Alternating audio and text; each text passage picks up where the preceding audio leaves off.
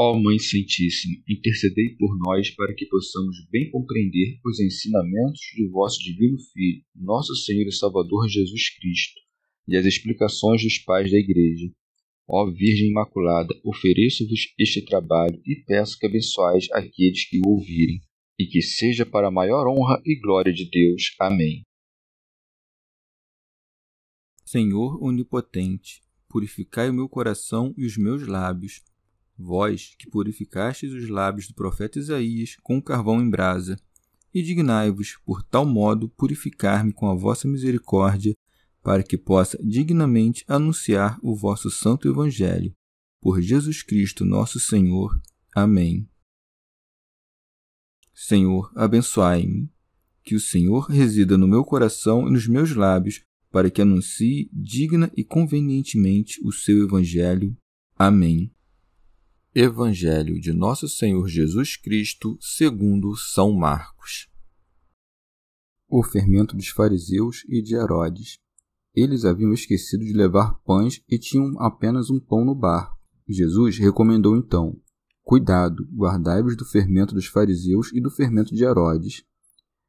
Eles, no entanto, refletiam entre si, porque não tinham pães, mas, percebendo, ele lhes disse: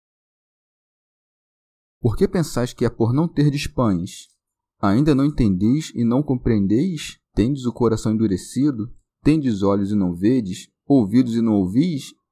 Não vos lembrais de quando parti os cinco pães para cinco mil homens? Quantos cestos cheios de pedaços recolhestes? Disseram-lhe, doze. E dos sete para quatro mil, quantos cestos de pedaços recolhestes? Disseram, sete. Então lhes disse, nem assim compreendeis? Comentários dos Pais da Igreja. São Beda. Alguém pergunta, no entanto, de que maneira não tinham pães aqueles que entraram na barca imediatamente depois de encher sete cestos? Mas a Escritura atesta que se esqueceram de levá-los com eles, coisa que é indício de quão pouco cuidado tinham com a carne aqueles que, com tanto zelo, acompanhavam o Senhor, a ponto de esquecerem-se da própria necessidade de restaurar as forças do corpo. Teofilacto Diócrida Também, de modo providencial, os discípulos se esqueceram de tomar pães, de modo que, uma vez repreendidos por Cristo, se fizessem melhores e chegassem ao conhecimento do poder de Cristo. Segue-se, pois, Jesus recomendou então: Cuidado, guardai-vos do fermento dos fariseus e do fermento de Herodes. Pseudo Crisóstomo. Do fermento dos fariseus e dos saduceus, já Lucas apenas dos fariseus. Os três nomeiam, portanto, os fariseus como os principais, mas Mateus e Marcos mencionaram cada um uma das seitas secundárias. De modo apropriado, Marcos incluiu de Herodes, acrescentando à narração de Mateus o que este omitiu em relação aos herodianos. Dizendo isso, o Senhor paulatinamente induzia os discípulos ao entendimento e à fé. Teofilacto Diócrida ele chama de fermento dos fariseus e dos herodianos a doutrina destes grupos, como coisa danosa, corruptora e repleta da velha malícia. Com efeito, os herodianos eram doutores que diziam ser Herodes o Cristo. São Beda ou fermento dos fariseus é pôr os decretos da lei divina abaixo das tradições dos homens, pregar a lei com palavras, mas contradizê-la com feitos, tentar o Senhor, não crer em sua doutrina ou em suas obras.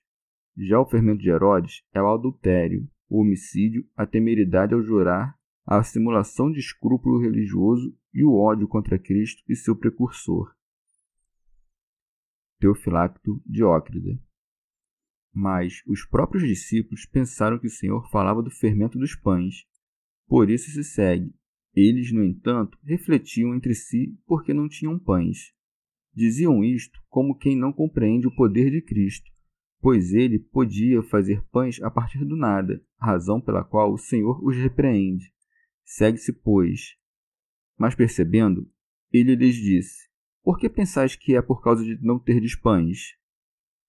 São Beda por ocasião do preceito que o Senhor ordenara, dizendo: Evitai com cuidado o fermento dos fariseus e o fermento de Herodes, ensina-os o que significam cinco e os sete pães, sobre os quais acrescentou: Ainda não entendeis e nem compreendeis? Tendes o coração endurecido? Tendes olhos e não vedes, ouvidos e não ouvis? Não vos lembrais de quando partis cinco pães para cinco mil homens? Quantos cestos cheios de pedaços recolhestes? Disseram-lhe doze. E dos sete para quatro mil? Quantos cestos de pedaços recolhestes? Disseram sete. Então lhes disse: Nem assim compreendeis? Com efeito, se o predito fermento significava as tradições perversas, por que os alimentos com os quais foi nutrido o povo de Deus não significariam a verdadeira doutrina? Chegamos ao fim de mais um dia de comentários da Catena Áurea. Muito obrigado por ficarem até aqui, que Nossa Senhora derrame suas graças sobre nós e até amanhã.